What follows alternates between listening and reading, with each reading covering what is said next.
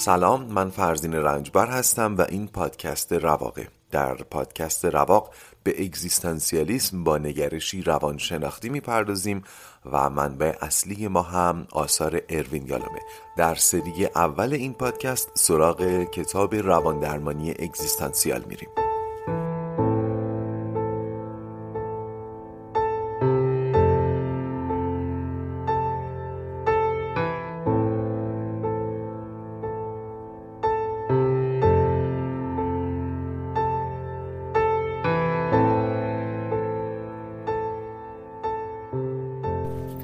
خوش اومدید به اپیزود ششم از فصل اول پادکست رواق. ممنون که تا اینجا همراه من بودید و یه خواهشم دارم علاوه بر شنیدن و تبلیغ این پادکست خوشحال میشم هر جا اونو میشنوید. یه کامنت هم برام بذارید. باعث انرژی گرفتن من میشه. بریم سراغ اپیزود ششم. در اپیزود قبل راجع به خورد مرگ صحبت کردیم و گفتم ما استراب مرگ رو در پدیده هایی که گاه کمی و گاه اصلا شباهتی با مرگ ندارن هم می‌بینیم. مثالش هم پایان رابطه مریض بود مثلا که در ماجرای جویس تعریف کردم و اینکه اون در ثبت نهایی یک جدایی جلوه از مرگ رو می‌دید. در این اپیزود بازم مثالایی رو خواهم آورد اما در این بخش از کتاب یالوم یه اشاره به تحقیقاتی که راجع به استراب مرگ شده می‌کنه. و هرچند خیلی اونا رو دقیق و کارشناسی نمی‌دونه ولی ولی بعضی از نتایج رو در کتابش اوورده مثلا اینکه کسانی که شخصیت سلطه‌جویی دارن استراب مرگ کمتری دارن. یا مثلا کسایی که یکی از والدینشون رو از دست دادن استراب مرگ بیشتری دارن. اینو تو آزمایش ها این نتایج به دست اومده. استراب مرگ در افراد مذهبی کمتره.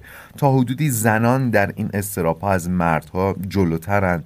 و یه نکته هم اینجا بگم. استراب مرگ اسم دیگرش میل به حیاته. پس اگه باعث میشه ما قدر زندگی رو بدونیم نه تنها بد نیست بلکه خیلی هم مفیده. چند تا روانشناس اومدن برای اندازهگیری ترس مرگ اون رو به سه سطح تقسیم کردن. این قسمت مهمه. یک سطح خداگاه.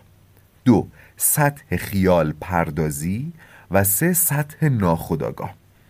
در سطح خداگاه از شرکت کنندگان خواستن که با عدد عدد مثلا از یک تا ده بگن چقدر از مرگ مرگ خودشون میترسن. این خیلی خداگاه دیگه. بگید چقدر میترسید.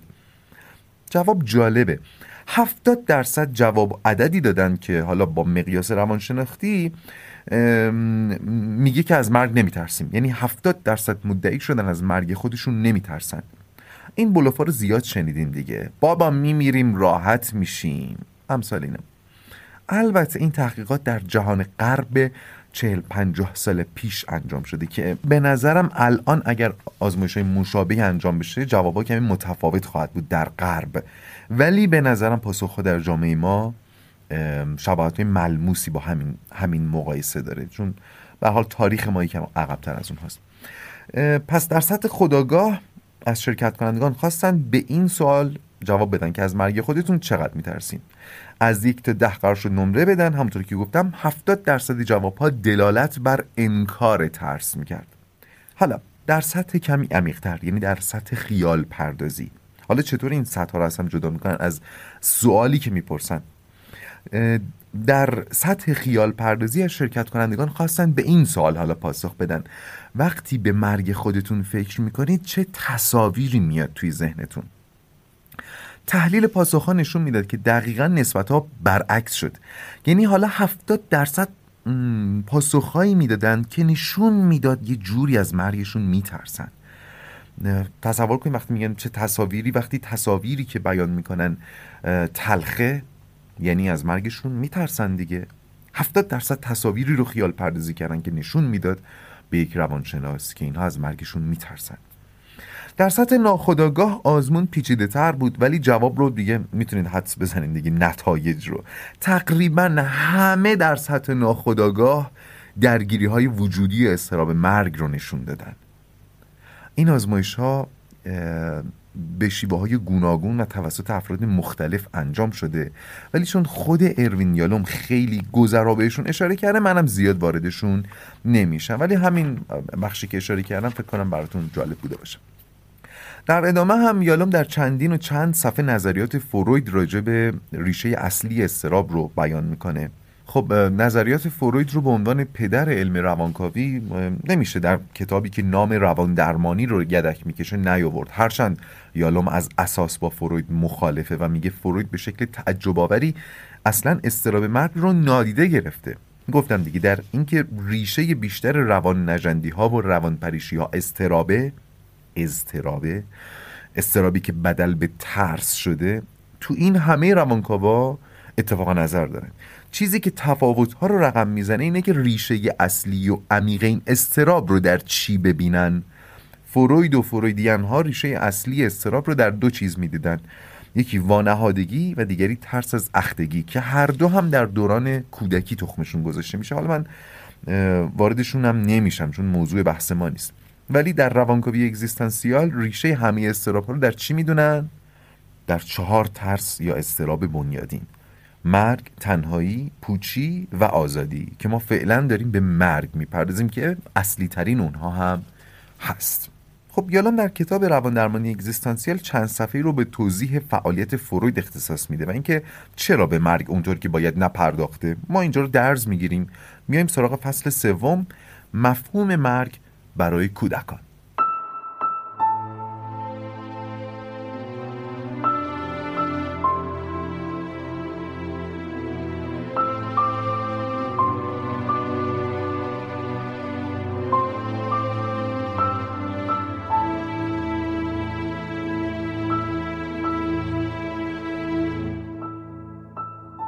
یالام میگه استراب مرگ از سنین کودکی در ما وجود داره. به این معتقده. یالوم ولی براش عجیبه که چرا تحقیقات زیادی روش صورت نگرفته در حالی که رشته روانشناسی کودک منابع بسیار غنی و پرباری داره دیگه. خیلی راجبش نوشتن ولی کمتر کسی راجب مرگاگاهی در کودکان کتاب نوشته. یالا میگه مرگ در ذهن کودکان عمیق ریشه داره و معمای بزرگی محسوب میشه و در سنین پایین تر از اونچه که ما فکر می‌کنیم حتی سراغشون میاد.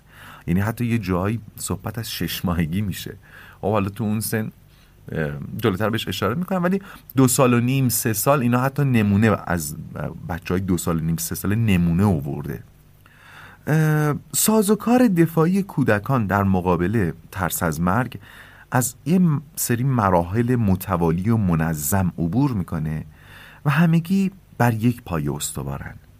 سازوکارهای دفاعی کودکان و کودکی ما برای مقابله با استراب مرگ بر انکار استوار شده. شاید با خودتون بگین که یالوم هم مثل فروید یه نظریه داده حالا داره تلاش می‌کنه این نظریه رو توی همه چی پیدا بکنه. در حالی که درستش برعکس دیگه. یعنی وقتی عمومیت یه پدیده رو توی جای مختلف دیدیم اون وقت اون رو یه اصل قابل تعمیم قلمداد کنیم. یعنی مثلا فروید این کار کرد. گفت آقا بنیان تمام ترس های بشر روی وانهادگی و ترس از اختگیه. بعد تلاش کرد تمام چیزایی که می‌دید رو با این فرض اولیه خودش تطبیق بده. در حالی که باید برعکس بشه. شما باید یه بچه اشتراک بین پدیده های مختلف ببینین. اون بچه اشتراک رو بعد تبدیل به نظریه کنین. حالا در مورد یالوم زود قضاوت نکنین دیگه. حالا هنوز اول بحثه. بریم سراغ ادامه بحثم در مورد بچه ها بعید پدر مادری باشن که از سوال ها یا کنجکاوی های بچهشون درباره مرگ شوکه نشده باشن. البته چون همونطور که گفتم اولین و پرکاربردترین سازوکار دفاعی در مقابل ترس از مرگ انکاره ممکنه بعضی یادشون نمونده باشه. یعنی خود پدر مادرها هم سوال جوابای بچه هاشون رو انکار کردن در گذر زمان. ولی برای خود من که بچه ها رو خیلی دوست دارم و خیلی باهاشون همبازی میشم نقل خاطره های این بخش از کتاب یالوم کاملا برام ملموسه. بذارین این بخش از این گزارش کوتاه و متعدد رو از روی کتاب براتون بخونم اصلا. مثلا یه بچه به مادرش میگه که حیوونا هم میمیرن. مادرش میگه بله حیوونا هم میمیرن. هر چیزی که زنده است یه روزی میمیره. کودک. من نمی‌خوام بمیرم. من باید بیشتر از همه عمر کنم. مادر نباید هم بمیری. می‌تونی تا ابد زنده باشی. یا در جای دیگه یه دکتر با یه بچه صحبت کرده. بچه دیشب یه زنبور مرده پیدا کردم. دکتر معلوم بود مرده. بچه کشته بودنش. یکی پاشو گذاشته بود روش. اونم مرده بود. دکتر همونجور که آدما میمیرن؟ بچه اونا میمیرن ولی نه مثل آدما. اصلا شبیه آدما نبود. دکتر فرقشون چیه؟ بچه. آدما میمیرن زنبورا هم میمیرن ولی آدما رو تو زمین می‌ذارن و این خوب نیست. دکتر یعنی چی خوب نیست؟ بچه. زنبوره بعد از یه عالمه وقت زنده میشه ولی آدمه نه. دلم نمی‌خواد راجبش حرف بزنم. دکتر چرا؟ چون دو تا پدر بزرگ زنده دارم. دکتر دو تا؟ نه یکی. اون یکی چی شده؟ خیلی وقت پیش مرده صد سال قبل. دکتر تو هم زیاد عمر می‌کنی؟ بله صد سال. دکتر بعدش چی میشه؟ بچه. شاید بمیرم. دکتر همه آدما میمیرن. بچه آره منم مجبورم. دکتر چه ناراحت کننده بچه به حال مجبورم دیگه. دکتر مجبوری؟ بله بابام هم میمیره. ناراحت کننده است. دکتر چرا اونم میمیره؟ فکرشو نکن. دکتر انگار دلت نمی‌خواد راجبش حرف بزنی. نه حالا می‌خوام برم پیش مامانم. باشه الان می‌برم پیش مامانت. من می‌دونم مردا کجان. تو قبرستون. پدر بزرگ پیرم مرده. نمی‌تونه بیاد بیرون. دکتر یعنی از جایی که دفنش کردن نمی‌تونه بیاد بیرون؟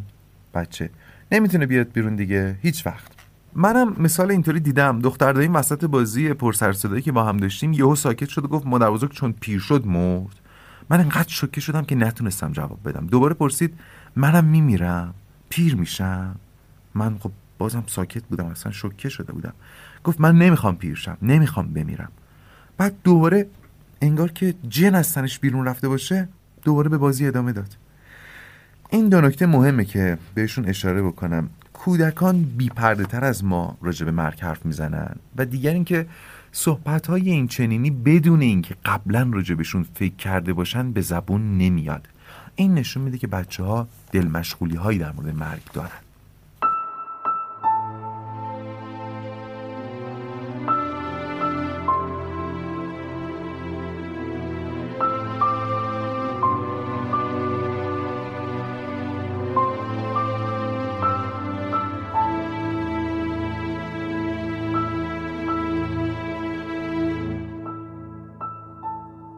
یالام در ادامه میگه که در هر صورت ما نمی‌تونیم کندوکاو زیادی در موضوع ترس کودکان از مرگ بکنیم.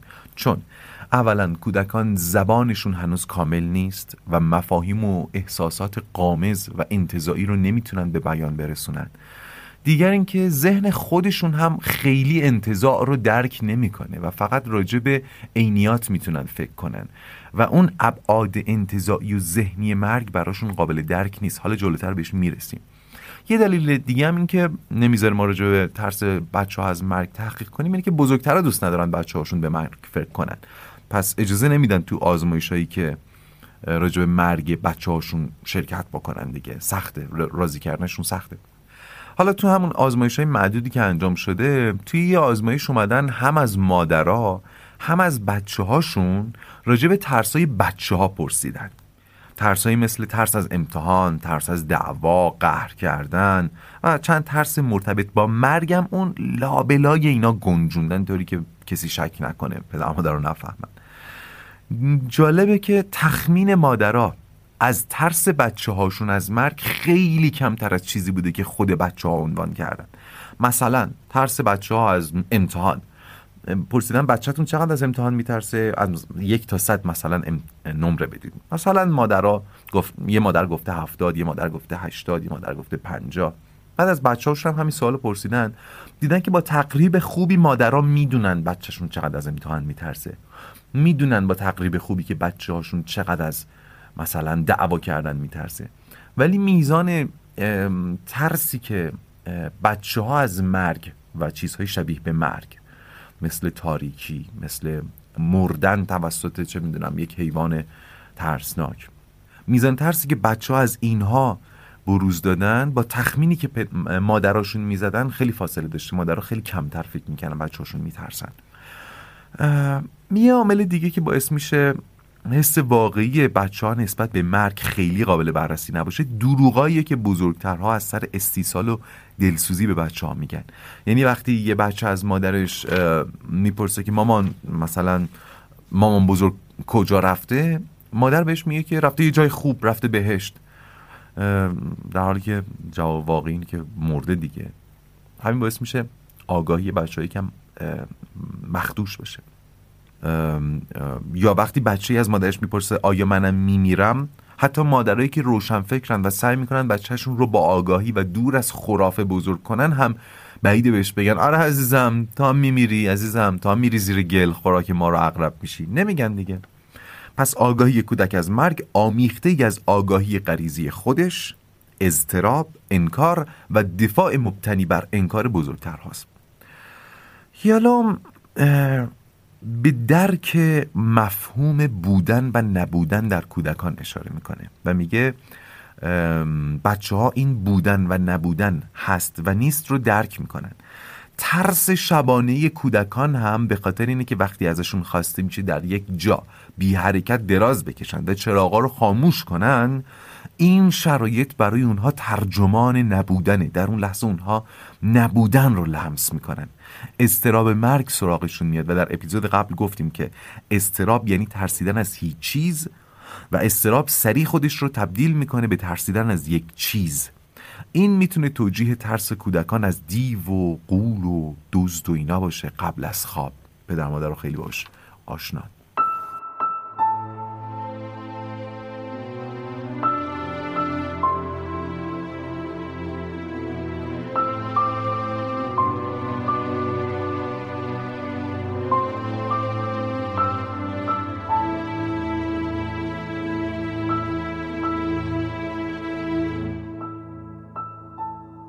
یه اشاره جالب دیگه هم به بازی مرده بازی می‌کنه یالوم تو این کتاب و بازی پرت کردن چیزای ثابت در سنین پایین در سنین کمتر.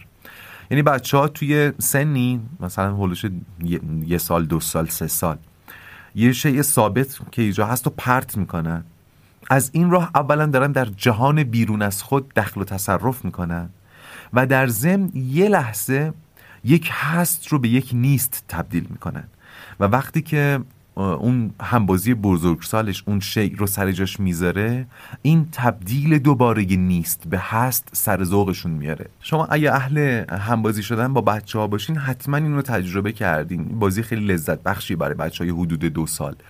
در واقع در این فصل یالوم برای پیریزی نظراتش داره مرگاگاهی در دوره کودکی رو اثبات می‌کنه و خیلی هم به فهم اگزیستانسیالیسم ربطی نداره.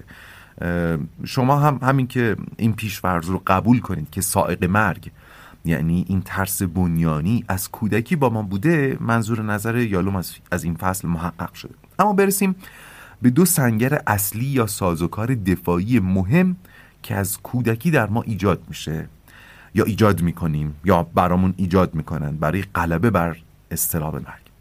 پیشتر گفتم که عمده سازوکارهای دفاعی ما در برابر استراب مرگ بر انکار استوار شدن. حالا این دو سنگر مهم رو که از دل انکار بیرون میان بهتون معرفی می‌کنم. ما هممون دو تا حس عجیب در نهادمون در پس پشت ذهنمون داریم که یکیش رو بیان می‌کنیم با افتخارم خیلی جا بیان می‌کنیم به انهای مختلف. یکی دیگه برامون مثل یک پیشفرز ثابته. این دوتا چی هن؟ اولی باور به خدای شخصیه.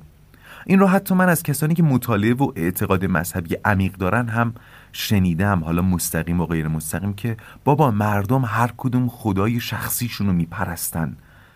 حتی در روایات اسلامی داریم که خدای خدایی که در ذهن سلمانه با خدایی که در ذهن ابوذر متفاوته.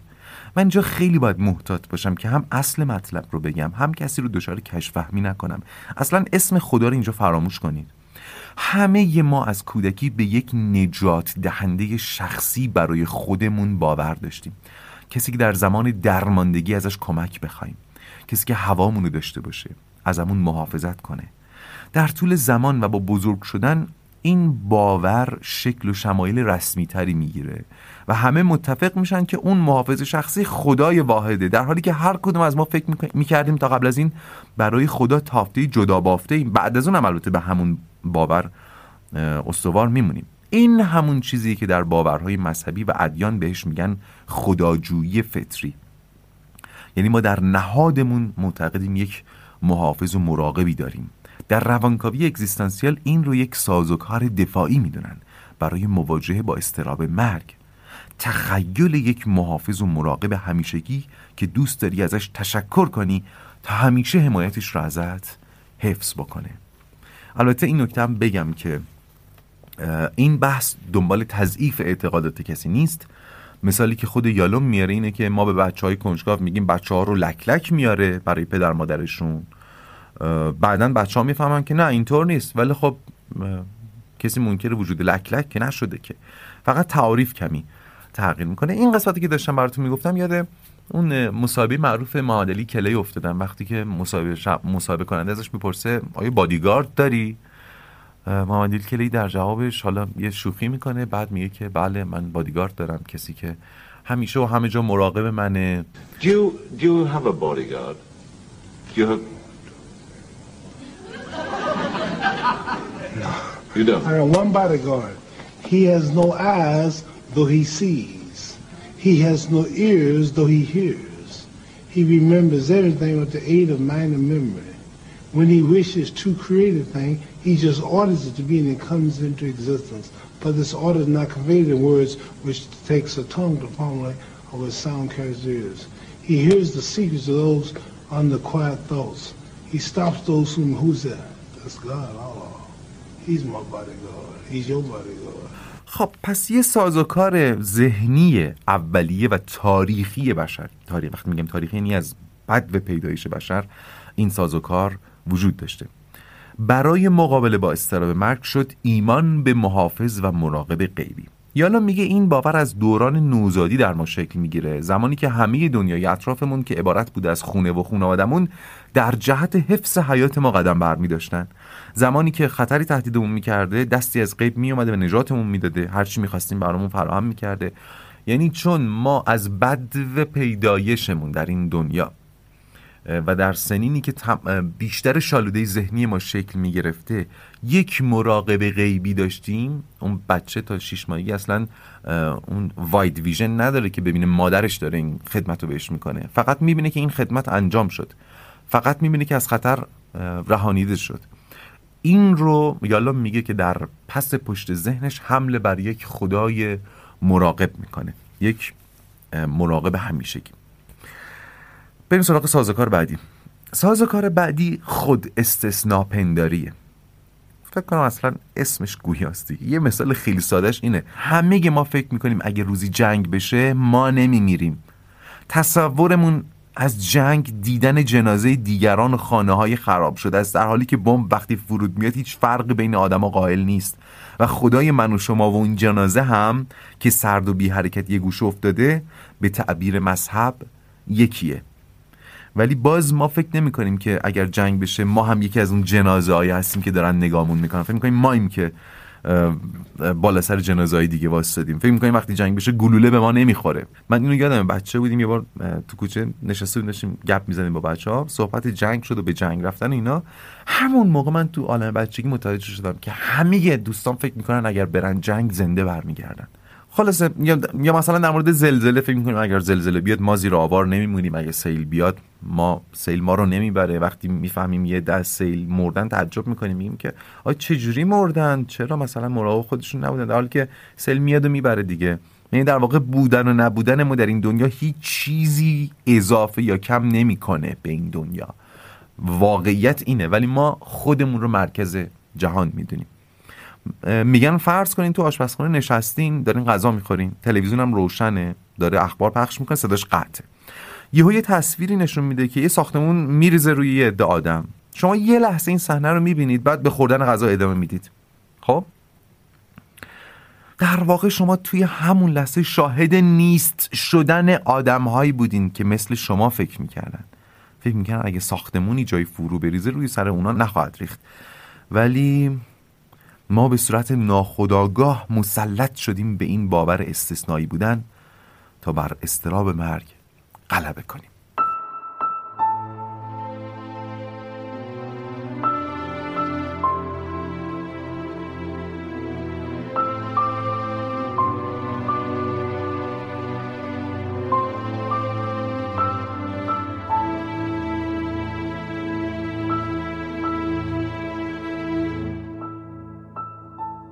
بچه ها چند جور دیگه هم با انکار مرگ ترسشون رو اطفا می‌کنن که در بزرگسالی دیگه کمتر رایجه. این دوتایی که تا الان گفتم از بچگی به وجود میاد و تا بزرگسالی در ما ادامه پیدا می‌کنه. ولی این چندتایی دیگه در بزرگسالی دیگه اینطور نیست. مثلا ایمان به اینکه بچه ها نمیمیرن. مرگ برای پیراس یا اینکه مرگ حتما باید بعد از یک اتفاق خاصی باشه. مثلا چاقو خوردن. یعنی تا چاقو نخوریم نمیمیریم. یا حتی تجسم بخشیدن به مرگ این خیلی جالبه. بچه ها به مرگ تجسم میدن. اون رو شبیه لولو خورخوره شبیه اسکلت شبیه اینا تصورش می‌کنن تا از این راه بر ترس از مرگ غلبه کنن. این داخل خودش یکم تناقض داره دیگه. توجه کنین. نکته جالبش اینه که کودک تو این سازوکار دفاعی مرگ رو از یک امر انتظاعی و خیالی که قاعدتا سالها باید باش فاصله داشته باشه یا می‌تونه سالها باش فاصله داشته باشه تبدیل می‌کنه به چیزی که هر شب می‌تونه بیاد توی اتاقش و اتفاقا چهره خیلی ترسناکی هم داره. این به نظر عقلانی نمیاد دیگه. ولی این دقیقا همون روند تبدیل هیچ چیز به یک چیزه. بچه می‌خواد از یک چیز عینی بترسه ولی به جاش با این باور کنار نیاد که بذر مرگ درونش وجود داره و در حال رشده. یه راهکار دیگه برای غلبه بر استراب مرگ بین کودکان تمسخر مرگه. خوندن شعرهایی که توش مرگ رو یه چیز ساده تصور می‌کنن. یا ما تو کارتون ها و انیمیشن ها می‌بینیم که مثلا تام و جری تام از چرخ گوش رد میشه بعد دوباره زنده میشه. اینا در واقع ساده انگاری و تمسخر و خندیدن به مرگ. جالبه که استراب مرگ در کودکان پسر بیشتره و یالوم از قول یه همکارش میگه احتمالا چون دخترها از نقش زیست شناختیشون در آفرینندگی و زادآوری آگاهی دارن کمی التیام غریزی دارن با خودشون. بذارین دوباره حالا که اینقدر از بچه ها گفتیم یه ذره دیگه از صحبت بچه ها رو با هم بخونیم. یه بچه چهار, هشت، چهار سال هشت ماهه میگه که مرده نمی‌تونه حرکت کنه چون توی تابوته. وقتی ازش می‌پرسن اگه توی, توی تابوت نبود می‌تونست حرکت کنه میگه می‌تونه آب و غذا فقط بخوره. یه بچه پنج سال و ده ماهه در مورد مرده میگه چشماش بسته است دراز کشیده پس مرده. هر کاری هم باش بکنی یک کلمه هم حرف نمی‌زنه. ازش پرسیدن ده سال بعد چی؟ ده سال بعد هم همون شکلیه. میگه اون موقع پیرتر شده. همینطور هی پیرتر میشه. صد سال که بگذره درست مثل چوب میشه. ازش پرسیدن یعنی چی مثل چوب میشه؟ اینو نمی‌تونم بگم. حالا خواهر کوچولون پنج سالش میشه. وقتی مرد من هنوز زنده نبودم. این کاملا با ادبیات کودک وفادار بوده دیگه. یه جای شبیه هزیونه. حالا دیگه خیلی بزرگ شده. یه تابوت کوچولو داره ولی توش جا میشه. یه بچه چهار سال ده ماهه گفته آدم مرده انگار خوابیده زیر زمین هم میخوابه. ازش پرسیدن همونطوری که تو و دیگران شبا میخوابین؟ جواب داده خب چشماشو میبنده مثل کسایی که شبا میخوابن. درست همونجوری میخوابه. ازش پرسیدن حالا از کجا می‌فهمی مرده یا خوابیده؟ اگه کسی بره تو تختش و دیگه بلند نشه یا مرده یا مریضه. ازش پرسیدن بازم بیدار میشه؟ نه هیچ وقت. آدم مرده فقط می‌فهمه کسی سر قبرش میره یا نه. می‌فهمه یکی اونجاست یا باهاش حرف می‌زنه. بعد از مصاحبه کننده پرسیده خاله اگه آب خیلی تو زمین فرو بره مرده می‌فهمه خیس شده؟ خیلی این صحبت بچه ها زیاد آوردن. و نتیجه گیری که یالوم کرده اینه که بچه ها آگاهیشون هم از مرگ یکم اون پیش آگاهیشون همون تصور خودشون حتی از مرگ یکم مخدوشه. یعنی مثلا فکر می‌کنن وقتی نفر میمیره اونجاست نه زنده است نه مرده یکم هوشیاری داره مثلا حرف بزنن میشنوه ولی نمی‌تونه جواب بده. پیرتر از اون چیزی که بود میشه. دلش آرزوهایی داره مثلا اینکه بخواد بیاد بیرون و اینها. خلاصه این فصل سوم تا پایان صفحه 163 همچنان راجع به مرگاگاهی کودکانه و نظریات همکاران یالوم بیان میشه که بیشتر جنبه آموزش و آگاهی برای روانکاوان رو داره و خیلی به بحث ما مربوط نمیشه. خیلی سپاسگزارم از اینکه همراه پادکست رواق هستید. اگر تلاش من رو در تهیه این پادکست قابل می‌دونید ممنون میشم به سایت هامی باش برید رواق رو جستجو کنید و من و رواق رو حمایت کنید. حمایت شما منو در ساخت رواق کمک می‌کنه. یه نتیجه گیری عمده دیگه که یالوم در پایان این فصل می‌کنه اینه که بچه ها واقعا دوست ندارن بزرگ شن. زمانی که برآورده شدن یک آرزو رو در گروه بزرگ شدن می‌بینن اون لحظه بله دوست دارن بزرگ شن. ولی در حالت عادی بزرگ شدن رو در راستای پیر شدن و پیر شدن رو در راستای مردن می‌بینن. به خاطر این از سویدایی جان آرزو می‌کنن در کودکی بمونن. این هم باز در آزمایش ها این نتایج به دست اومده. کلا فصل سوم کتاب بیشتر برای آگاهی روان درمانگران و کسانی که رشته تحصیلیشون روانکاویه با مقوله مرگاگاهی کودکان تهیه و تدوین شده. به خاطر همین خیلی من دیگه وارد جزئیاتش نشدم. ولی این صحبت آخری که راجع به آرزوی بزرگ شدن در بچه ها گفتم منو یاد اون شعر زیبای حسین پناهی انداخت. من دلم می‌خواد برگردم به کودکی. یک بار حالا بعد از شنیدن این اپیزود با شنیدن این شعر با اون حس قلیز و عمیق حسین پناهی شاید ارتباط نزدیکتری برقرار کنید در پایان اپیزود توجه شما رو به صدای حسین پناهی جلب می‌کنم. ممنون که همراه اپیزود ششم بودید و حالا بدرود. که می‌خواستی برگردی به کودکی؟ آره. آره خب پشت سوال. کی تا حالا برگشته به کودکیش؟ کی؟ کجا؟ کی کجا؟ می‌خواستم می‌خواستم اما مقدورم نشد. باید مقدورم بشه.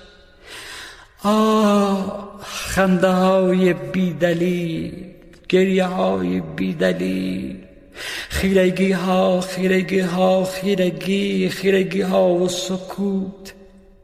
خیرگی و افق سرخ غروب خیرگی و علف ترد بهار خیرگی و شبه کوه و درختان در شب خیرگی و چرخش گردن جو خیرگی و بازی ستاره ها خنده بر جنگ بز و گیوه پهن مادر گریه بر هجرت یک گربه. از امروز به قرنی دیگر خنده بر ارعر خر. من من باید برگردم تا تو قبرستون خش ریسه برم. به سگ از شدت زخ سنج کوچک بزنم. توی باغ خودمون انار دوزدی بخورم. وقتی که هوای علوا کردم با خدا حرف بزنم. و تنها من می‌دونم شونه چوبی خواهرم کجا افتاده. آخه تنها من می‌دونم شونه چوبی خواهرم کجا افتاد. کلید کنه صندوق عجایب لای دستمال چنون پیرزنی بنومه.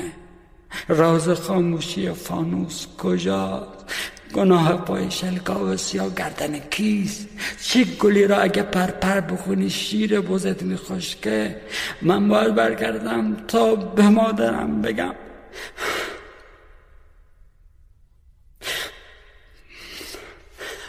من بودم کن شب شب اینجا زهری تو خوردم.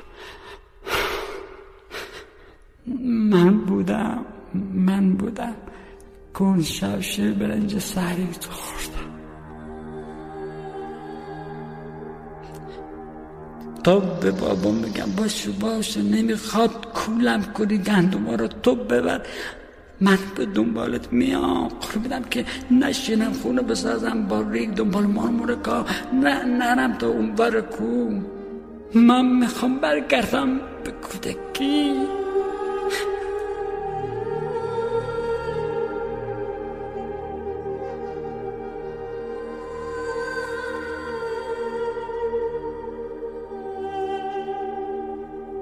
من می‌خوام برگردم به کودکی.